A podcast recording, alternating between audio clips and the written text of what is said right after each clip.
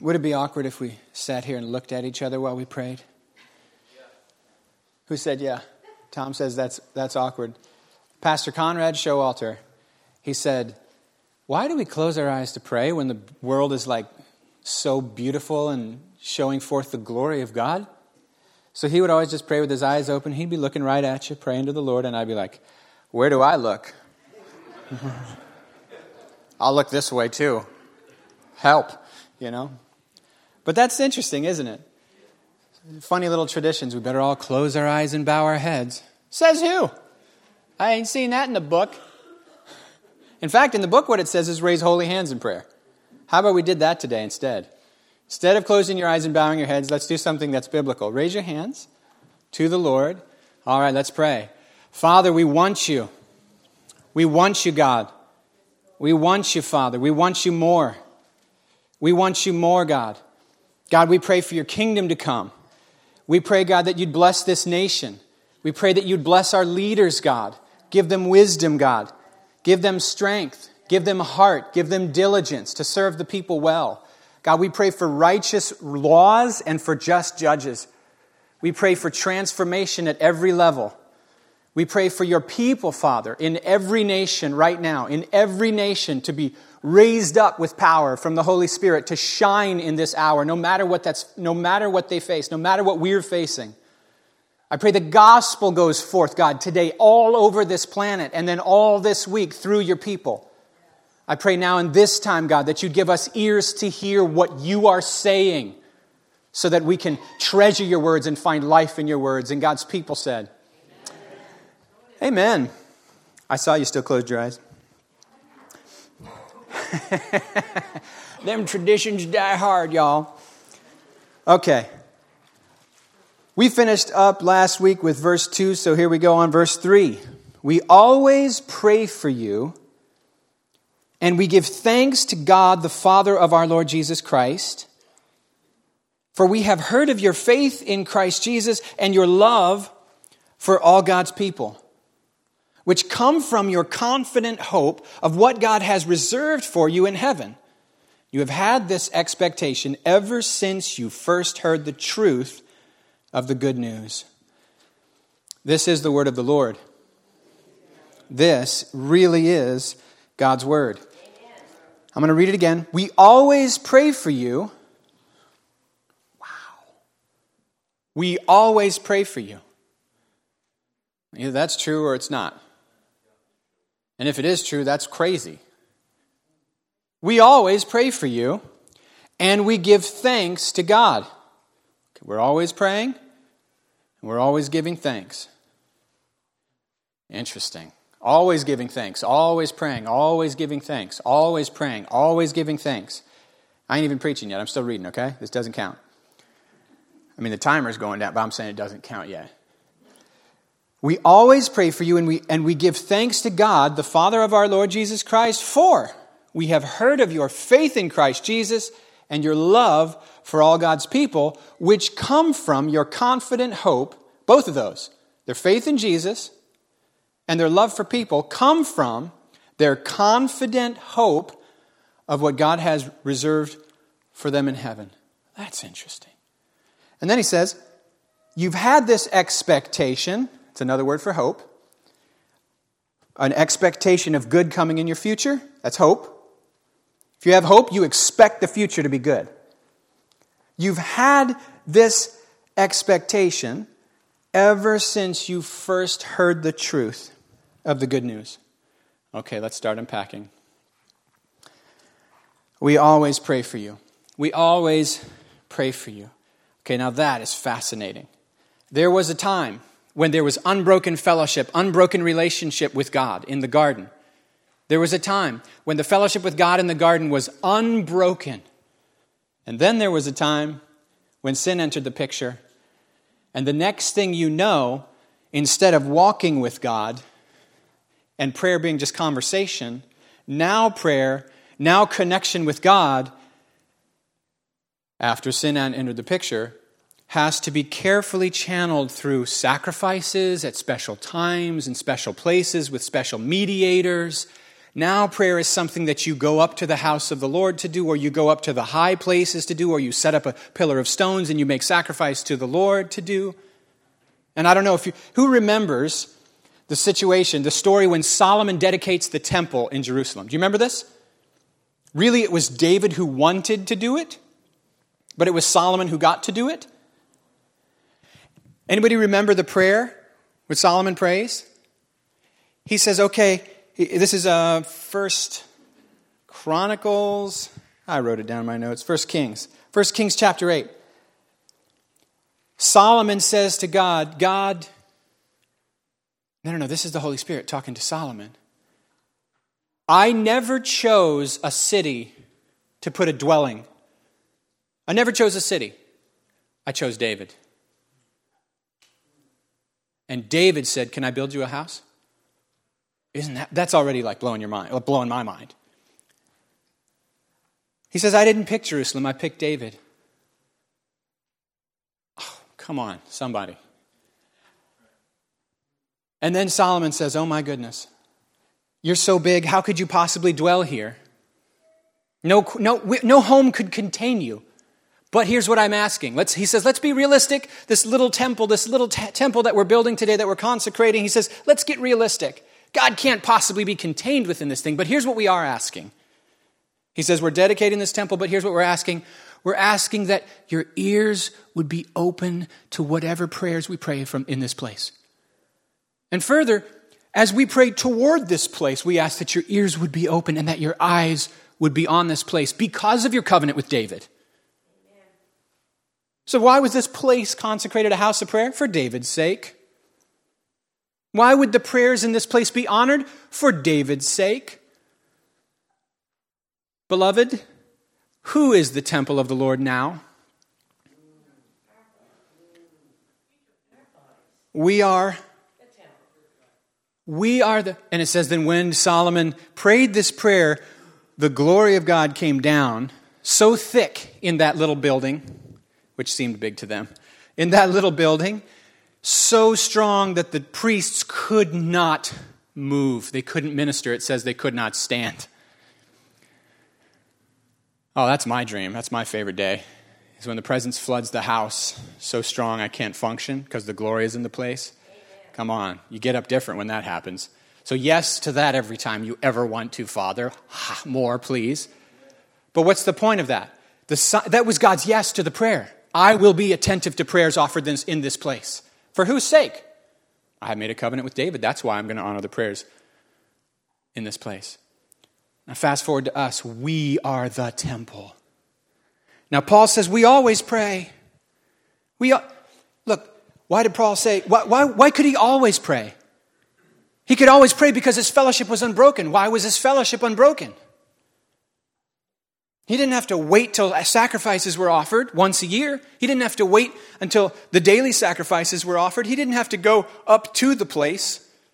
Remember in Daniel chapter 6? It says that he prays three times a day, with always facing Jerusalem. Because he, he's banking on this idea that God has covenant with David, and God said yes to the prayers offered in this place. So, three times a day, he kneels, he gets alone, in his room and he faces Jerusalem because he knows God's covenant with David stands and I'm getting in on it. Now here's Paul, 500 years later, saying, We pray always. Paul, how can you always pray?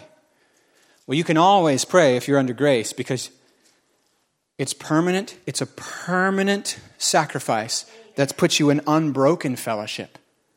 If you're in a state of grace, it's not grace for you when you mess up, but then you get back under works until you mess up again. If you're in a state of grace, it's a guarantee, and His presence doesn't leave. And you are that temple. Now, whose sake? For whose sake? It's for the king. Which king? David? No, no, no. The son of David. For the sake of the name Jesus, the Father hears the prayers offered in this temple. We are this temple, guys.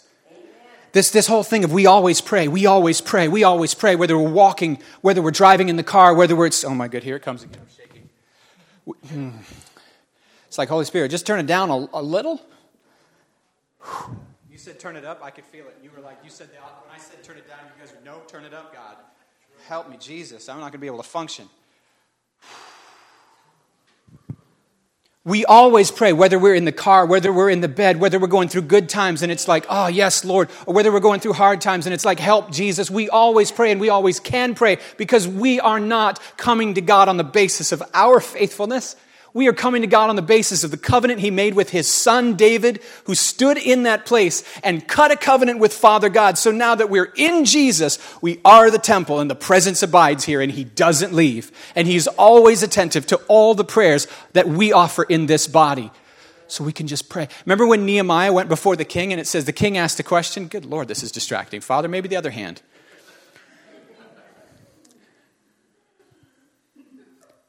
Help. And y'all think you want, you want more. I can feel it. You're like, give him more. You remember when Nehemiah went before the king because he was so heartbroken with the state of God's people? He was so heartbroken with the state of God's people. He was so heartbroken with the state of the city of God. He was so heartbroken that the walls had been broken down and no one had restored the people of God. No one had restored the dwellings. He was so heartbroken. So he prayed, and then he went before the king, and then the king asked him a hard question. It says, And then I prayed and answered. How? Did he call? Hold on, king. Give me an hour to pray about this. No, right in that moment, in that three second gap between the king asking the question and him giving his answer, he prayed to the Lord. Interesting. Did he look like he was praying? Of course not. Like this is this is the thing we've been brought into, guys. We have such unbroken access to the Father. Isn't it interesting? When it says if you see your brother caught in a sin, in, in 1 John it says if you see your brother caught in a sin, what, should it, what, do, we, what do you do? Isn't that interesting? You pray. If you, you see your brother, no, I'm sorry, not caught in a sin, that's, that's Galatians 6. Galatians 6 says if you see your brother caught in a sin, you should gently restore. But First John says, if you see your brother sin, you pray. And that's it. That's all that's required. Because you pray, Holy Spirit moves, that person's heart changes, and you can go to sleep at night knowing you will. Interesting. I wonder if we believe that. But if he's caught in it, then you go in a spirit of gentleness. And you go with trepidation and humility, knowing I could, if, if I come with the wrong attitude, I could literally get caught in the same sin. I could literally open myself up in my pride to be elevated in the way I'm approaching them, and then I get caught in sin. Uh, maybe the same, maybe different. But isn't it interesting the faith your authors of your book have in prayer? Isn't it interesting the faith they have in prayer? Isn't it interesting that they don't think prayer is like what you do when nothing else works, but prayer is what you do, and that makes everything else work? I'm just fascinated. So, whatever belief comes into our head that makes Doug's keyboard fall off and break, Whatever belief that comes into our, our head that belittles the idea that my prayers are powerful can't be God. Your prayers are powerful. Your prayers are powerful. James says that the prayer of a righteous person is powerful and effective. Elijah was a man just like us. He prayed and then it didn't rain. And then he prayed and it did. And God's no respecter of persons. We always pray for you. We always pray for you. We always pray for you. Here's a fun thing.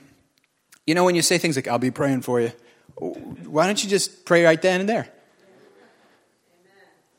Gabe the other day said, Why do people say they're going to pray and not pray? It's not like it's hard to pray. You just think to the Lord, He's right here. And I said, That's pretty funny. Why do we say and not do when it's that easy to just say, In Jesus' name, God bless this person, help this person? Usually, if I send you a text that says, I'm praying for you now, I mean right now. I start praying and then I hit send. That just keeps me from sinning and lying. When I, I'll be praying for you, brother. Will you? Just do it then. Sometimes I've noticed it's extremely helpful when you've been praying for someone for a while. Like, and I don't mean like when you've been praying for someone, it's really helpful to then let them know what you've been praying for them. Because God lives in you. and God gives you a heart for people. You know we're naturally selfish, right? So when you when you find yourself wanting to pray for God's will to be done in someone's life out of a heart of love, you know, maybe that's God. that's a joke. It's obviously God, not maybe. Definitely that's God. And sharing what you've been praying for someone with them can edify them. Some of the most beautiful and precious passages in the Bible are prayers. Amen. What Jesus prayed for his church blows your mind. God, I've given them the glory that you gave me, that they may be one. I'm praying for them to be one.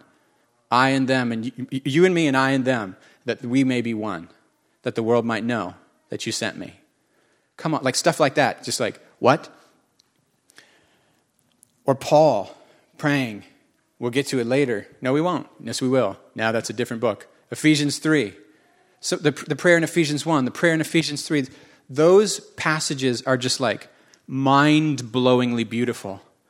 Hearing what he's praying lets you understand what he thinks matters most and how life actually works. Because when life's going crazy, instead of praying about the crazy, what he's praying is Holy Spirit's power to come in that they'll know how loved they are. And you go, why is he ignoring that out there instead of just talking about this in here? Because he knows if this is in here, then it doesn't matter what happens here, they're going to shine in the midst of it. Because faith isn't a way to fix the problems, faith is a way to shine in the midst of the problems. Faith is not a way of manipulating God and controlling circumstances. Faith is a way to get in touch with truth in God in such a way that you can rise and shine in the midst of whatever happens and manifest the character of Jesus, and, and He looks good. And you see Him as He is.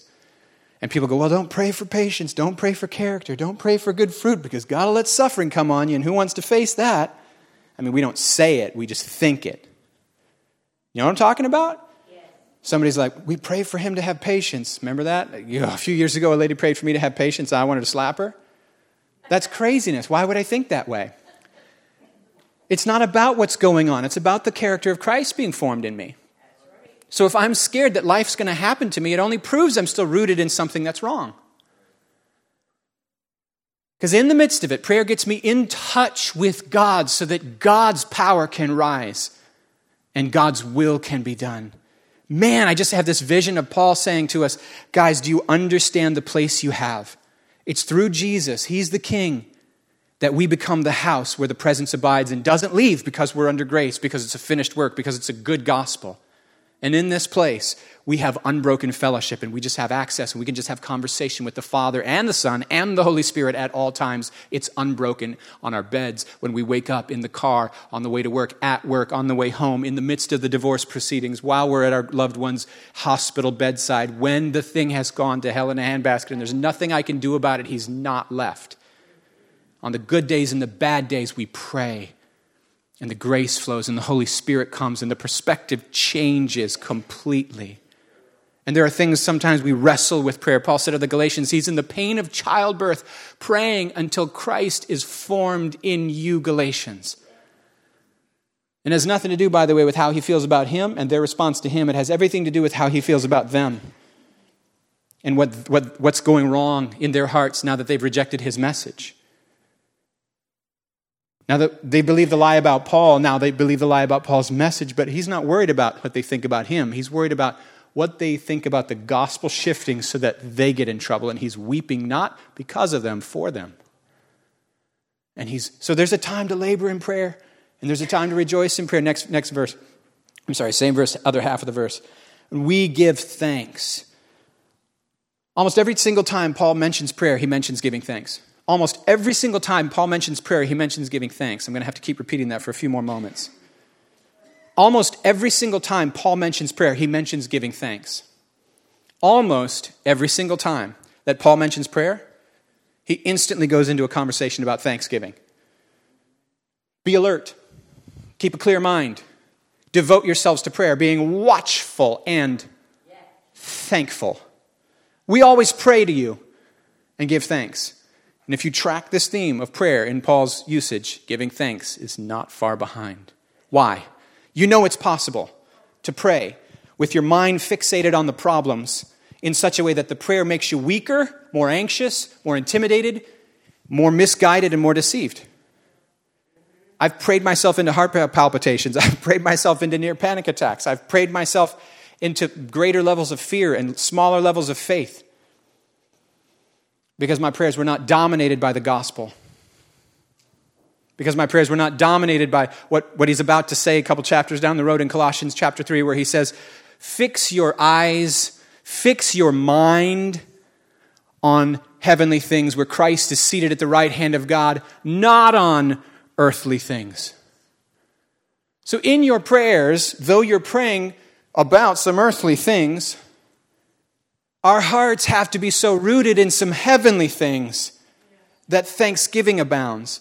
And yes, thanksgiving, th- thankfulness is a huge virtue. Th- counting your blessings is a really important thing. But the specific blessings that Paul wants us to count are gospel blessings about what's already finished in Christ. The specific blessings he wants our prayers to be dominated by, the thankfulness he wants our, our prayers dominated by, are gospel, gospel finished truths that we can bank on. God, I thank you that I'm in Christ. God, I thank you that the Father is for me. God, I thank you that nothing can separate me from your love. God, I thank you that Jesus has overcome Satan, sin, death, hell, and all all of any, any opposing forces to truth and life in your kingdom. He's overcome all of them, and nothing can separate us from your love.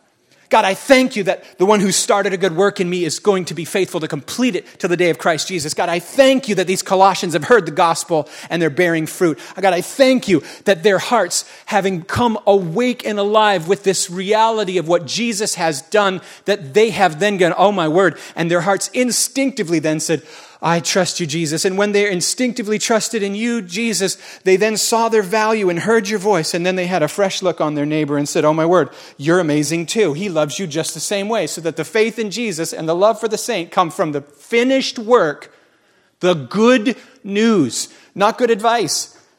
God, will you deliver your church from good advice? God, will you free us from the, the, the disgusting disaster called good advice? God, will you free us from the empty treadmill of good advice and bring us into the glory and the power of good news? God, will you free us from the empty well of us trying to complete in the power of the flesh what you already finished? Instead of receiving it, believing it, letting it come in, rest, get rooted in it, and letting Holy Spirit fashion and form it and make it manifest in practical action in this world? The, he can't even talk about prayer without saying thankful right after it because his prayers are so dominated by heaven realities, by Jesus realities, by grace realities, so that for him, almost every prayer says, I thank you, Father, right at the beginning. A great prayer exercise is for us to just say, God, I thank you that, and then say what comes next. And just put, God, I thank you that on the board. God, I thank you that, dot, dot, dot. And just see how, you, how long you can go. Can you go five minutes? God, I thank you that. God, I thank you that. Can you go 10 minutes? Paul can go day and night.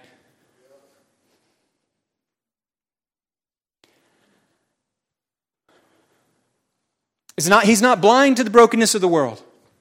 He's rooted in another world. He's not working from the problem. He's not working because of the problem. He's not in this because people are going to hell. He's in this because Jesus took hell and is bringing people to heaven. Am I making sense? It's not what's wrong with the world that's motivating him. It's not what's wrong with humans that's motivating Paul's gospel ministry. It's what's right with God. It's what's right with Jesus. It's what's right and what's valuable in people. It's the heavenly perspective driving everything in him. Prayer with thankfulness constantly. Unbroken access because of Jesus. I'm his temple because the covenant with the king, Jesus. It's why the glory falls. It's why it doesn't leave. He's faithful to me for Jesus' sake. It's why we pray every prayer in Jesus' name. You know it, right? Yes. It's why. It's precisely the same reason the Spirit came on the Old Testament tabernacle for David's sake is why we pray every prayer in Jesus' name. Because Jesus is the man in covenant who's standing in between us and God, and we step into Jesus. Everything we have, we have by being in Jesus. That was a weird way to walk. Let's try that again. What is that?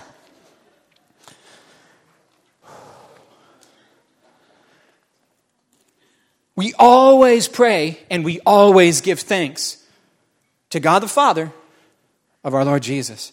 It's our, it's our Lord Jesus that has brought us home to God the Father. It's our Lord Jesus that has brought us back into the, the affections of our. It's our Lord Jesus that's brought us back into the affections of the Father. He's brought us into the esteem of the Father. He's brought us back into the place where we can receive the love of the Father. He's brought us back into the place where we can hear the voice of the Father. He's brought us back into the place where the party in heaven over redeemed sons and daughters can, the party that's actually going on in the heavenly realms, the record that's playing in heaven, which is a good record and it's dancing Man, I don't know. It's crazy. When I came here, when I first came here, there was a policy on the books that said no dancing is allowed. Butch, there was a council policy that said no dancing. I know. I'm not saying it's your fault, dude. I was on the council. You weren't. And I, and I affirmed it not because I believed it, but because I was trying to honor like specific people. But there's dancing in heaven. it's not on the books anymore, I don't think. But there's dancing in heaven. There's singing and there's dancing and there's a party and there's killing the fatted calf and there's dancing the jig and there's hooping and there's hollering and it's Holy Ghost hoedown up in there. And if it's not happening on earth, it's because we aren't seeing it. It's, if it's not happening on earth, it's because we aren't understanding it. It's because we're not receiving what the Father is saying about it. It's because we're not sensing it. Uh, well, you can't talk about the Father without all of a sudden wanting to get into a party. Now let's talk about the logic of verse 4. He's always praying for the Colossians and he's always giving thanks because he, he's heard of their faith. He ain't even met these folks. And he's praying for them. Who are you praying for you never met? Were you praying for Kanye West before he met Jesus? You were. It worked. Who else are you praying for that doesn't know Jesus? Oh, you don't have to answer that. I'm putting you on the spot. I figured that. I figured that, Amber. I used to pray for Billy Corgan from the Smashing Pumpkins all the time because I love him. You know, you don't know Smashing Pumpkins. I'm old now. Getting, I'm getting old. And the people who are twice my age are like, hey, easy, killer. I'm 80, but I ain't old. Back off. And I'm like, you're not. Old is a number, you know. Old is not a number, it's an attitude. And then, of course, there's the biblical thing uh, where it's like gray hair is actually a dignity and an honor. It's like, means wise, means experienced. Abraham started when he was 80, you know? Didn't have his kid till he was even older than that. Oh, no, he was older. It was Moses started in his 80s. And Abraham started even, yeah, okay. I sometimes look at that stuff and I go, man, we're like, well, we better retire at 65. like, what book are you reading? But he's praying for people he hasn't even met. As soon as he heard the gospel reached them and their hearts and their lives were totally transformed by Jesus' love, which came the good news about Jesus' death for them, for their sake, so that he could get sin off of them and bring them home as redeemed sons and daughters, that they could have their past completely erased and replaced with his faithful past, and their future completely declared, going to heaven forever, being an amazing place of endless joy. My future is secure, my past is dealt with, so my present is completely dominated by those two realities. That's news, not advice. Come on, baby. Jesus' past has erased mine. Jesus' resurrection and present rule guarantees my future. Come on. Now that's where we live. And that's what this passage says. It says that their faith in Jesus and their love for the saints come from that truth, landing on them and renovating their interior world and then Paul hears about it and says, Man, I'm praying for them and I'm praying for them. And I've been praying for you guys ever since I heard that this gospel landed on you and landed with fruit. Ever since I heard, I haven't stopped praying for you. Man, keep going, keep praying, keep talking to them. It matters, it works. Yeah, I hate to say it that way because it's God who works. Amen. And here's another, here's another little clue. It's not the strength of your prayer. It's not the volume of your prayer. It's not the level of certainty in your prayer. I literally gave myself a, a hernia. I don't think God moved any further that day. then when I quieted down and kept, I was standing right there. I prayed. Called Doc Mast on the phone and said, "Hey Doc, I think something's wrong. And he goes, Oh, yeah. Sounds like a hernia to me. It only hurts when I laugh and also talk loudly and, he's, and cough. And he's like, Oh, boy. He says, What were you doing? I said, I was praying. And he goes, Maybe just like, you know, calm down. And I'm like, But it feels good to pray that hard. Yeah, but whose benefits that for? And I get it. Like I understand like praying with your whole heart. Like scripture talks about like singing to the Lord with your whole with all your strength, with your whole heart. And some people be in church with their arms crossed, sitting down, not making a noise, and I'm going, they're worshiping with their whole heart. They just didn't tell their body. They forgot to tell their body. You know? You watch somebody who's in an Olympic race, that's doing something with your whole heart. So I'm not saying passion don't matter. Passion matters a great deal. In fact, there's a story in the Old Testament of, of a prophet coming to one of the kings and saying, Hey, uh, take this bundle of arrows and uh, smack it on the ground a few times. Or smack, he doesn't say a few times. He says, smack it on the ground. That's what I'm going to do to the Arameans. So he smacks it on the ground just like, you know, what is it, three times, but not very hard. And the prophet shakes his head and he goes, What are you doing? If you would have like smacked it on the ground five times really, really hard, we would have totally destroyed the Arameans. As it is, we're only going to partially defeat them. That's an interesting passage. You know what, it, you, you, know, you know what that means? The amount of passion that guy put into that symbolic action was the amount of actual, literal stuff God released on the earth. Passion matters. But here's what I know if Moses' hands are up, they win. If his hands go limp, they start losing. Sometimes how you feel about it is not as important as what you're doing with it. Sometimes. Oh, he's giving contradictory information? What's he talking about?